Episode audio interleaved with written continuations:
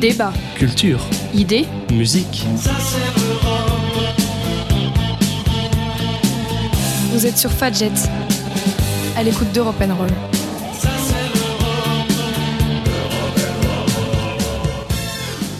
Bonjour à toutes et à tous, nous sommes le samedi 9 mai 2020 et vous écoutez Europe N Confinement. Aujourd'hui J plus 54, c'est samedi et c'est un jour un peu spécial. Pour nous étudiants du campus de Sciences Po à Nancy, c'est le début des examens, mais surtout c'est la journée de l'Europe. Alors le programme est bien entendu adapté à la circonstance puisque Europe N Roll, vous le savez très bien, est une émission qui se consacre essentiellement à l'Europe et en plus particulièrement particulier à l'Union européenne. Alors au sommaire de cette édition, on va retrouver comme d'habitude les actualités et la météo pour entamer, et en partie centrale, vous retrouverez Morgane pour une chronique d'Ardar un peu spéciale aujourd'hui, vous vous en doutez. Et en dernière partie d'émission, comme tous les jours, vous retrouverez le Ça s'est passé aujourd'hui et ce sera l'occasion de parler Union européenne, évidemment, comment passer à côté. Le tout avec du coup de la musique pour mettre tout le monde de bonne humeur. Il y aura Neil Diamond, Labyrinthe Sia et Diplo et puis évidemment une petite surprise. Et nous allons commencer sans plus tarder avec le point d'actualité à la une de ce samedi 9 mai 2020. La porte-parole du vice-président américain Mike Pence a été testée positive au nouveau coronavirus, c'est ce qu'on a appris hier auprès de médias et sources officielles américaines. Le deuxième cas enregistré cette semaine à la Maison Blanche alors que Donald Trump continue à assister à des événements officiels sans porter de masque. Katie Miller est la femme de Stephen Miller qui est l'un des plus proches conseillers du président et de l'artisan de sa politique anti-immigration. Je vais bien et j'ai hâte de reprendre le travail pour le peuple américain, c'est ce qu'a tweeté la porte-parole du vice-président hier soir. Sans citer son nom, un haut responsable américain avait rapporté à des journalistes qu'une employée de l'équipe du vice-président avait été testée positive au Covid-19. Six personnes qui auraient pu être en contact avec elle et devaient voyager avec le vice-président hier à bord d'Air Force 2 ont dû quitter l'avion avant le décollage de la base, américaine, de la base militaire d'Andrews dans la banlieue de Washington. C'est le deuxième cas de contamination au coronavirus à la Maison Blanche cette semaine après un militaire de la marine au service direct de Donald Trump. Ces contaminations interviennent alors que le président prône une réouverture rapide de l'économie américaine dévastée par la mise en place de mesures massives de confinement et de distanciation sociale. Donald Trump et Mike Pence, qui se font tester quotidiennement, ont indiqué être négatifs. Unie, la Russie est invincible, c'est ce qu'a proclamé Vladimir Poutine ce matin lors des commémorations des 75 ans de la fin de la Seconde Guerre mondiale, très modeste au vu de l'épidémie de nouveau coronavirus qui sévit en Russie. Nous savons et nous avons fermement la foi d'être invincibles lorsque nous sommes unis, c'est ce qu'a dit le président russe dans un bref discours prononcé devant la flamme du soldat inconnu à l'ombre du Kremlin pour marquer la défaite de l'Allemagne nazie, un jour sacré pour les Russes. Dans cette allocution sobre, le chef de l'État n'a fait aucune référence référence directe à l'épidémie qui l'a contraint à renoncer à la grande parade militaire qui devait avoir lieu ce samedi devant un parterre de dirigeants étrangers et illustrer la puissance géopolitique retrouvée de la Russie. Il a promis une nouvelle fois sans évoquer le coronavirus que le pays marquera à une date ultérieure de manière appropriée la victoire face aux nazis. Monsieur Poutine a rendu hommage aux quelques 27 millions de morts soviétiques de la Seconde Guerre mondiale et aux vétérans de celle-ci. Avant ce bref discours, il a posé un genou à terre face à la flamme du soldat inconnu dans les jardins d'Alexandre au pied des murs rouges du Kremlin, y déposant un bouquet de roses rouges. Autour de lui, des soldats en uniforme d'apparat se tenaient au garde à vous à bonne distance du président russe qui est confiné dans sa résidence en banlieue de Moscou depuis plusieurs semaines. Seule partie du défilé militaire traditionnel du 9 mai, son volet aérien, des dizaines d'avions de chasse, de reconnaissance, de ravitaillement et des hélicoptères ont survolé Moscou ce matin. Enfin, dans le reste de l'actualité, les preuves étaient plus que suffisantes pour inculper deux hommes blancs pour le meurtre d'un jeune jogger noir. C'est ce qu'a estimé hier la police de l'État américain de Géorgie, sans vouloir expliquer pourquoi il avait fallu 74 jours pour les arrêter. Gregory McMichael, 64 ans, et son fils Travis, 34 ans, ont été placés en détention jeudi soir pour le meurtre, d'Armoud Arbery, 25 ans, tué le 23 février à Brunswick, dans le sud des États-Unis, au long passé ségrégationniste. L'affaire a suscité beaucoup d'émoi dans un pays régulièrement secoué par les violences raciales. Des centaines de manifestants, le visage couvert de masques pour se protéger du coronavirus, se sont réunis devant le tribunal de la ville pour réclamer justice. Est-ce que c'est illégal d'être noir et de vouloir faire du jogging? Pouvait-on lire sur des pancartes brandies dans la foule? À cause de la pandémie, la mobilisation s'est déplacée sur les réseaux sociaux où des internautes ont multiplié les messages sous des photos en tenue de sport. L'enquête n'est pas terminée et de nouvelles interpellations sont possibles selon le communiqué de la police. L'homme qui a filmé la scène intéresse notamment particulièrement les enquêteurs, mais les investigations se concentreront sur le meurtre uniquement selon M. Reynolds, le porte-parole, excluant de s'intéresser aux raisons pour lesquelles la police locale et les procureurs n'avaient pas agi plus vite. C'est la diffusion mardi d'une vidéo du crime devenue virale qui avait relancé l'enquête. C'est la fin des actualités, on passe tout de suite à la météo. Cet après-midi, dans une ambiance lourde, les averses orageuses vont se multiplier, d'abord au sud-ouest, puis gagnant à nouveau le centre-ouest, le Val-de-Loire et le bassin parisien. Un large tiers sud-est ne sera pas concerné, ainsi que l'extrême nord du pays, avec un soleil voilé et de la chaleur. Il fera 19 sur les côtes de la Manche, entre 20 et 21 sur la Méditerranée, 22 à Paris, 23 à Strasbourg, 24 à Bordeaux et 26 à Lyon. Demain matin, des averses se déclenchent le long des côtes de la Manche où le vent de secteur nord-est se lève. Ailleurs, le temps est très instable avec de fortes pluies. Dans le sud-est, les températures seront comprises entre 13 et 17 degrés, encore douces avant une chute brutale des températures en début de semaine prochaine. Il est temps de marquer une première pause musicale dans cette émission avec pour commencer Neil Diamond. Aujourd'hui, je vous propose Sweet Caroline.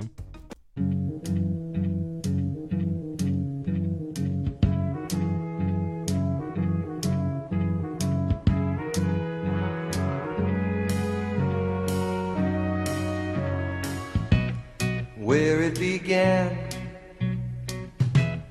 I can't begin to knowing, but then I know it's growing strong. Wasn't the spring, and spring became the summer.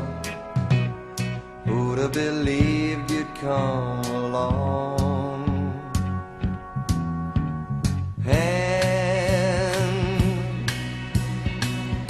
Touching hands,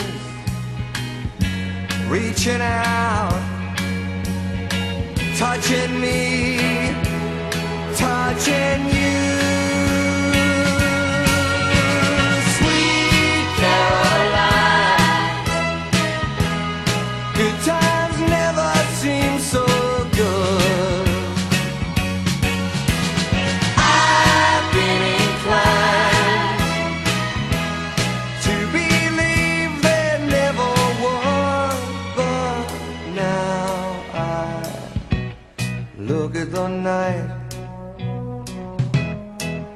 Don't seem so lonely. We fill it up with only two. And when I hurt, hurting runs off my shoulders. How can I hurt when holding you? One touching wall.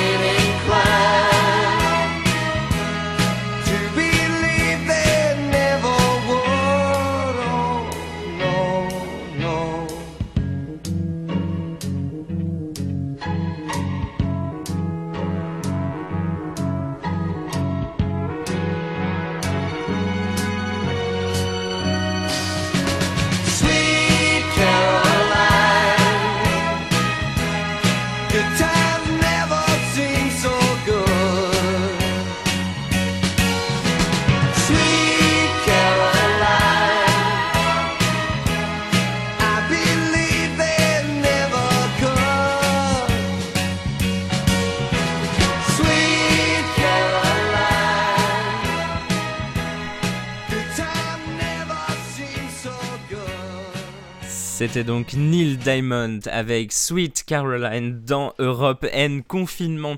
On arrive dans la deuxième partie de cette émission. Évidemment, aujourd'hui, journée de l'Europe, on va parler d'Union européenne et c'est Morgane qui vient avec une chronique d'Ardard.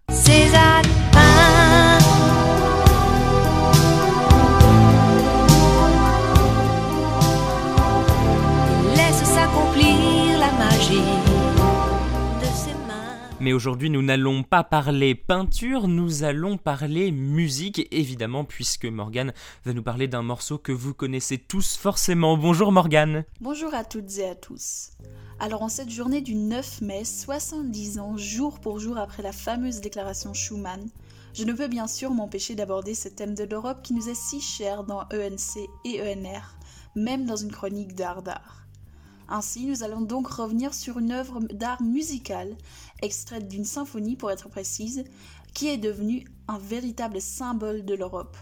En effet, au même titre que le drapeau à douze étoiles ou la devise unie dans la diversité, cette œuvre devait même être inscrite dans le traité établissant une constitution pour l'Europe ou TCE en 2005, ce qui ne put cependant pas avoir lieu suite à l'échec du référendum sur la question. Or, la pièce musicale n'en reste pas moins un air que vous allez sûrement tous entendre résonner dans les médias ou sur votre balcon aujourd'hui. Vous l'aurez deviné, Dardar sera donc aujourd'hui consacré à l'Ode à la joie, dernier mouvement de la dernière symphonie composée par Beethoven en 1824. Et du coup, cette dernière grande œuvre du génie, Beethoven, est entourée de nombreuses anecdotes et mythes. Qu'est-ce que tu peux nous dire dessus? Alors pour revenir sur l'histoire de création de cette 9 symphonie qui se ferme donc sur la fameuse Ode à la joie, il faut d'abord dire que le compositeur Beethoven réfléchissait depuis une trentaine d'années à une telle pièce, monumentale puisque rien que la finale y est plus long que la 8 symphonie tout entière. Cette idée fut en fait inspirée à Beethoven par un autre artiste qu'il admirait beaucoup, le poète Friedrich von Schiller, qui publia en 1785 à Dresde un texte lyrique intitulé Ode à la joie, véritable éloge donc de la joie, de l'amitié et de la fraternité entre les peuples. Beethoven entreprit ainsi de mettre en musique ce poème, de composer un thème joué par un orchestre qui accompagnerait un chœur chantant les vers de Schiller. Cette quête du thème pour l'ode à la joie traverse d'ailleurs plusieurs autres pièces de son œuvre, puisqu'on retrouve par exemple déjà les bribes de l'air dans Gegenliebe de 1795 ou encore de la fantaisie chorale de 1808. Pour ce qui est du texte, Beethoven va également procéder à quelques changements par rapport au poème de Schiller, n'en gardant que près d'un tiers et réarrangeant l'ordre de certains vers pour donner plus d'unité à l'ensemble. C'est ainsi que selon la légende, Beethoven, presque entièrement sourd, révèle sa neuvième et dernière symphonie au théâtre am Kärntnertor à Vienne le 7 mai 1824 et est acclamé à la fin du concert sans qu'il ne le remarque dans un premier temps, puisqu'il se retrouve dos tourné au public et ne peut donc l'entendre ni le voir. Et si maintenant on fait donc un bond dans l'histoire, comment est-ce que cette composition de Beethoven va-t-elle devenir l'hymne européen qu'on connaît aujourd'hui? Eh bien, je tiens tout d'abord à souligner que l'Ode à la joie est l'hymne non seulement de l'Union européenne, mais également du Conseil de l'Europe, l'institution intergouvernementale donc engagée dans la lutte pour les droits de l'homme à Strasbourg. Vous allez voir, ce lien est non négligeable puisque c'est en fait d'abord le Conseil de l'Europe qui adopte l'Ode comme son hymne en 1972 et puis seulement les communautés européennes ancêtres de l'Union suite au Conseil européen de Milan de 1985. Il faut dire que ce chrono-là a un long débat sur l'adoption d'un hymne officiel, symbole politique fort mais où, le consensus est difficile à trouver. Se pose en effet la question de quel hymne choisir. Faudrait-il puiser parmi les propositions de citoyens, organiser même un concours pour une composition nouvelle, ou ne faudrait-il pas simplement chercher un musicien connu, connu parmi le répertoire européen? C'est donc finalement cette troisième possibilité qui est choisie avec l'Ode de Beethoven, qui reflète des idées bien européennes. En effet, peut-on par exemple lire dans les paroles comme, euh, je cite, Par ta magie sont unanimes des peuples des jadis divisés, prémonition presque de la réconciliation franco-allemande, ou encore, je cite, Tous les hommes sont des frères, incarnant ainsi l'idéal de solidarité européenne. Cependant, afin de faire parler le langage universel, la musique, et aussi pour la raison officieuse de ne pas vouloir s'engager dans une bataille politique pour le choix de la langue, l'hymne européen officiel est aujourd'hui dénué de textes et de paroles, et parle donc par le seul biais de sa mélodie. Mais alors, au-delà de ce symbole d'unité très fort, il ne faut pas oublier que ce choix de l'ode à la joie est controversé selon certains, Morgane. En effet, et cela tient autant aux diverses utilisations qui ont, qui ont été faites par d'autres régimes, pour certains aux, antipodes des idéaux européens, qu'aussi et surtout au passé nazi douteux de celui à qui fut confiée la tâche de réarranger l'ode pour en faire l'hymne que nous connaissons aujourd'hui. Approfondissons ainsi un peu grâce aux analyses de Esteban Bush, musicologue qui consacre un livre entier à l'histoire politique de la 9e symphonie. Celui-ci explique ainsi qu'avant de devenir un symbole de l'Europe, l'ode figurait parmi les pièces obligatoires pour le concert de musique annuel en l'honneur de l'anniversaire d'Adolf Hitler durant le Troisième Reich, régime nazi qui reprit également l'œuvre de Beethoven comme hymne des JO de Berlin de 1936. L'ode était également l'hymne national entre 1974 et 1980 pour le régime d'une apartheid raciste installé en Rhodésie du Sud, devenu aujourd'hui le Zimbabwe dans le sud de l'Afrique. Enfin, le réarrangement de l'ode par le chef d'orchestre autrichien Herbert von Karajan, réarrangement, donc qui l'élève de facto au rang de co-auteur de l'hymne, est également gênant au vu de l'adhésion de ce dernier au parti nazi pendant les 12 ans de l'accession de Hitler au pouvoir en 1933 jusqu'à sa chute en 1945. Est-ce donc là vraiment cette œuvre aux connotations parfois obscures que nous voulons ériger comme symbole de l'Europe? s'interroge le musicologue. À l'aune de ce 9 mai quelque peu spécial, voici donc une question qui s'ajoute à celles déjà nombreuses sur l'avenir de notre Union européenne que nous célébrons aujourd'hui. Et oui, nous célébrons donc l'Union européenne aujourd'hui pour ce 9 mai et évidemment pour la deuxième pause musicale de cette émission, je ne peux pas passer à côté évidemment. Je vous propose la 9e symphonie, enfin la fin de la 9e symphonie avec l'Ode à la joie interprétée par l'Orchestre national de France avec le chœur et la maîtrise de Radio France. C'était lors du concert de Paris le 14 juillet 2016.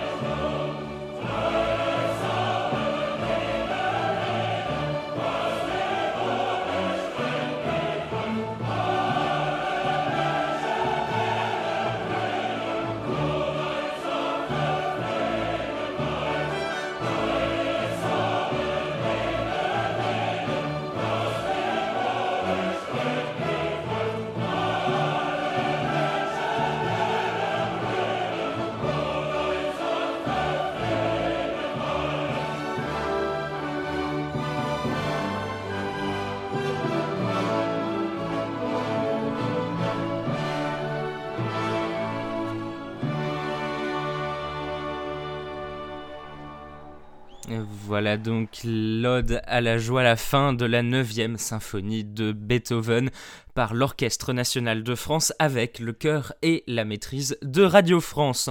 On arrive dans la dernière partie de cette émission, évidemment c'est l'heure du Ça s'est passé aujourd'hui. Père raconte-nous une histoire, même deux histoires. Et bien sûr, on reste dans le thème, ça s'est passé. Un 9 mai, Robert Schuman lance l'idée de ce qui deviendra l'Union européenne. Alors évidemment, on en a déjà parlé, Morgan vous l'a dit, nous sommes le 9 mai 1950. Robert Schuman, ministre français des Affaires étrangères, lance l'idée d'une communauté européenne du charbon et de l'acier. Cette entité supranationale va réunir l'Allemagne de l'Ouest, la France, l'Italie et le Benelux, Belgique, Luxembourg et Pays-Bas. Elle réintègre l'Allemagne, du moins pour l'instant sa partie occidentale, aux côtés des démocraties 5 ans jour pour jour après la capitulation de l'Allemagne nazie et prélude à la création de la communauté économique européenne et plus tard évidemment celle que l'on connaît aujourd'hui, l'Union européenne. Alors évidemment revenons un petit peu en arrière, le plan Schuman a été mis au point par un certain Jean Monnet, commissaire général au plan. Autodidacte et négociant de terrain, visionnaire inspiré, Monet veut fonder une première institution européenne sur des réalisations solides et non sur des principes abstraits. Il propose un organisme qui sera chargé de superviser et de répartir la production de charbon et d'acier. Le choix est particulièrement judicieux. Le charbon et l'acier sont à cette époque les deux piliers de l'économie. En plaçant la sidérurgie allemande, la plus puissante d'Europe, sous une tutelle commune, le plan neutralise les préventions des autres États européens à son égard. Il permet aussi à la France de renoncer à la région frontalière de la Sarre. Jean Monnet et son équipe disposent du soutien enthousiaste de quelques hommes d'État, notamment Robert Schuman donc en France, l'italien Alcide de Gasperi et l'allemand Konrad Adenauer, le chancelier démocrate chrétien de la toute jeune République fédérale d'Allemagne. Donc, le 9 mai 1950, Robert Schuman va prendre de court la plupart des dirigeants occidentaux en présentant le projet de cette CECA devant les journalistes réunis au Quai d'Orsay. L'opinion publique européenne se montre dans l'ensemble favorable au plan Schuman, voire même enthousiaste, elle y voit une promesse de paix et de prospérité. Les appareils politiques sont quant à eux divisés et pour certains hostiles. En France par exemple, les chrétiens démocrates du MRP et les socialistes de la SFIO se rallient avec enthousiasme au projet, tandis que les communistes et les gaullistes mettent toute leur énergie à le dénoncer. La Grande-Bretagne s'y oppose parce qu'elle craint d'être marginalisée, tandis que le président américain Truman l'approuve avec chaleur. En effet, il y voit un utile renfort contre la menace soviétique en pleine guerre froide. Alors très habilement, Jean Monnet et Robert Schuman évitent de situer le projet européen dans ce différent entre le camp anglo-saxon et le camp soviétique afin de ne pas trop froisser les sympathisants communistes d'une part et gaullistes de l'autre, soit finalement la moitié des citoyens français à l'époque.